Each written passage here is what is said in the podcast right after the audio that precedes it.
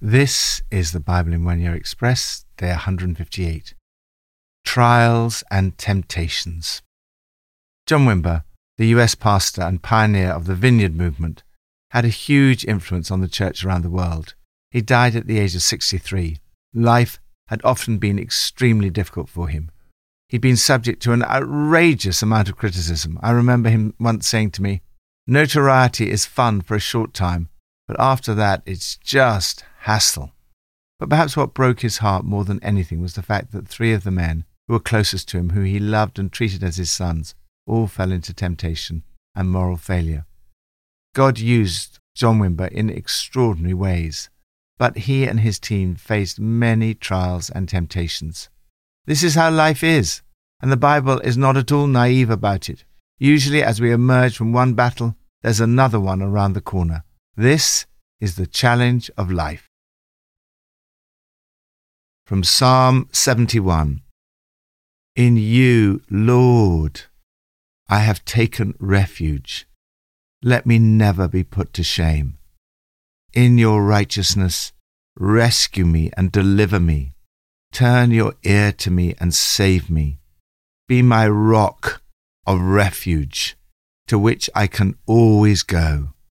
For you have been my hope, sovereign Lord, my confidence since my youth. From my birth I have relied on you.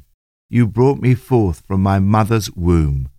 I will ever praise you. Take confidence in the Lord. This psalm is full of indications of difficulty and opposition. Yet through it all, the writer says, "From my birth I have relied on you." In the psalm, we see three key aspects of what that reliance on God involves. First, prayer. Here is a prayer that you can pray. I run for dear life to God. Get me out of this mess. Second, patience. Once you cried out for help and cast your burdens on the Lord, the next step is to hope in him with confidence. You keep me going when times are tough. I've hung on to you. Third, praise. You can praise God before, during, and after battles you face. I'll never run out of praise. Lord, thank you that I can rely on you as I look to the future and battles ahead. New Testament from Acts four. The priests and the captain of the temple guard and the Sadducees came up to Peter and John while they were speaking to the people. They were greatly disturbed because the apostles were teaching the people, proclaiming in Jesus the resurrection of the dead. They seized Peter and John, and because it was evening, they put them in jail. The next day, the rulers, the elders, and the teachers of the law met in Jerusalem. They had Peter and John brought before them and began to question them. "By what power or what name did you do this?" Then Peter, filled with the Holy Spirit, said to them, "Rulers and elders of the people, if we are being called to account today for an act of kindness shown to a man who was lame, and are being asked how he was healed, then know this, you and all the people of Israel, it is by the name of Jesus Christ of Nazareth, whom you crucified, but whom God raised from the dead, that this man stands before you healed. Jesus is the stone you builders rejected, which has become the cornerstone. Salvation is found in no one else, for there is no other name under heaven given to humankind by which we must be saved." When they saw the courage of Peter and John and realized they were unschooled, ordinary men, they were astonished, and they took note that these men had been with Jesus. But since they could see the man who'd been healed standing there with them, there was nothing they could say. Then they called them in again and commanded them not to speak or teach at all in the name of Jesus. But Peter and John replied, "Which is right in God's eyes, to listen to you or to him? You be the judges. As for us, we cannot help speaking about what we have seen and heard. Take courage from being with Jesus. Authentic Christianity is bound to lead to opposition and trials of one sort or another. Here, the disciples have been put in jail and literally on trial. Effectively, they were charged with the crime of being Christians, though they didn't go by that name at the time. There has not been a single period in church history when Christians have not been tried for this offence somewhere in the world. It was not disputed that the man had been healed. In the Gospels, it's Jesus who does the miracles. In Acts, ordinary people do miracles in his name. When asked by what power or what name did you do this? Filled with the Holy Spirit, Peter replied, "It was by the name of Jesus Christ of Nazareth, whom you crucified, but whom God raised from the dead." Today, you can pray in this same powerful way. Peter had the audacity to tell the judges that they were guilty of crucifying the Saviour of the world. They had rejected and crucified Jesus. Peter had been frightened to admit to a servant girl that he even knew Jesus. Now he's a changed person. He publicly proclaims Jesus and the resurrection in the court where Jesus was tried and five hundred yards from where he was crucified. The key was that Peter had encountered the risen Jesus and was filled with the Holy Spirit. He now knew what Jesus had come to do, and through the Holy Spirit, Jesus was with him and helping him. Peter continues, "Salvation is found in no one else, for there is no other name under heaven given to people by which we must be saved." It is not surprising that they couldn't take their eyes off them, Peter and John standing there so confident, so sure of themselves. Their fascination deepened when they realized these two were laymen with no training in scripture or formal education. They recognized them as companions of Jesus. Peter and John may not have had much formal education, but they had been to school with Jesus. They were his disciples. They'd been to the college of God's Word, and now they were studying at the University of the Holy Spirit. Many of the people used greatly by God have had little formal education. Peter and John were threatened and told not to speak about Jesus, but they replied, "We cannot help speaking about what we have seen and heard."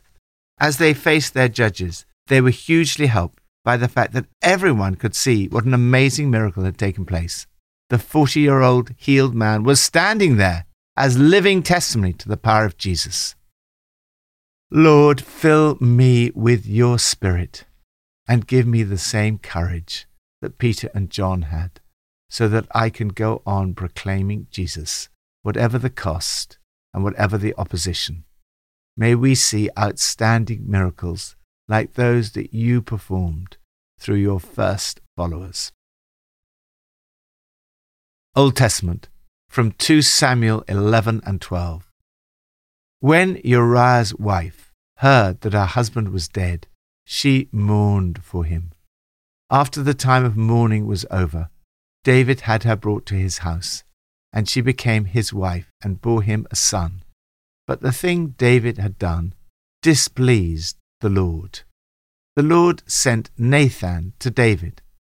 When he came to him, he said, "There were two men in a certain town, one rich and the other poor. The rich man had a very large number of sheep and cattle, but the poor man had nothing except one little ewe lamb that he'd bought. He raised it, and it grew up with him and his children. It shared his food, drank from his cup, and even slept in his arms. It was like a daughter to him." Now a traveller came to the rich man, but the rich man refrained from taking one of his own sheep or cattle to prepare a meal for the traveller who'd come to him. Instead, he took the ewe lamb that belonged to the poor man and prepared it for the one who'd come to him. David burned with anger against the man and said to Nathan, "As surely as the Lord lives, the man who did this must die. He must pay for that lamb four times over, because he did such a thing and had no pity." Then Nathan said to David, "You are the man." Take care to please God. In contemporary culture, the words, "You're the man," might be words of admiration, but these are among the most haunting words in the whole Bible. David had been found out. He'd been tempted and fallen into sin. He did it in secret and thought he got away with it, but God sees everything. In one of the supreme understatements of the Bible, we're told, the thing David had done displeased the Lord.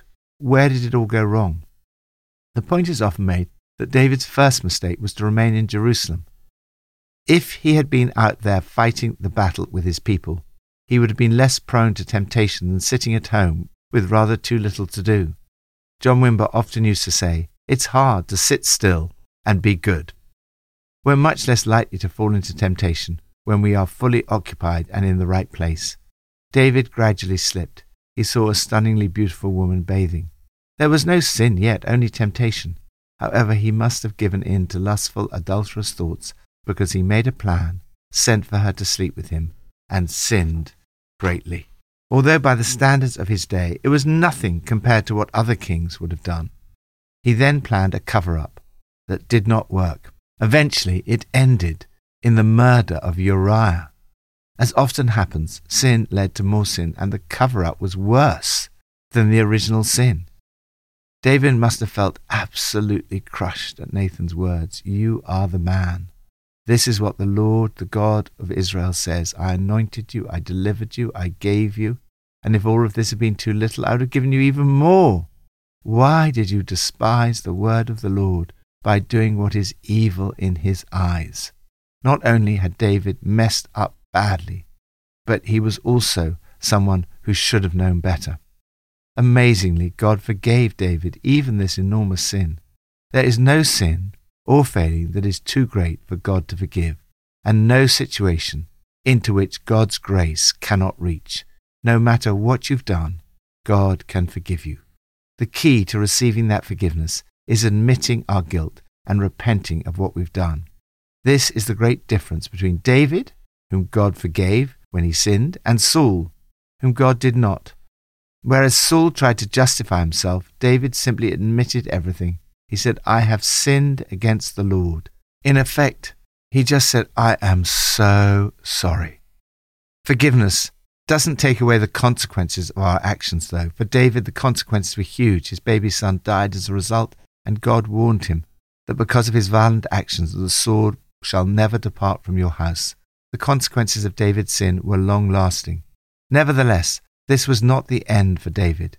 God did not abandon him. Although his son died, there is hope. One day they will be reunited. I will go to him, but he will not return to me. Not only that, but God gave to David another son, Solomon, and the Lord loved him.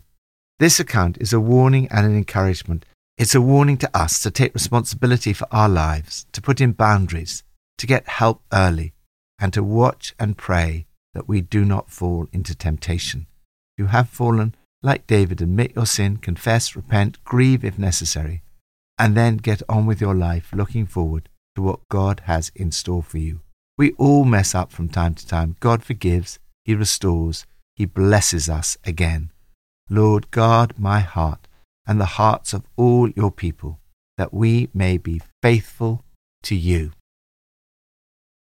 Pippa adds, in Second Samuel chapters eleven and twelve, we see the story of David and Bathsheba. And what strikes me is that we can try and cover up our failings, but God sees it all.